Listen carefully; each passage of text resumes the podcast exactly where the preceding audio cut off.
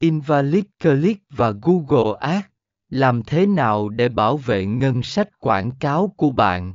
Phần 26 Sử dụng Google Analytics, Sử dụng Google Analytics hoặc các công cụ theo dõi tương tự để theo dõi hành vi của người dùng trên trang web của bạn.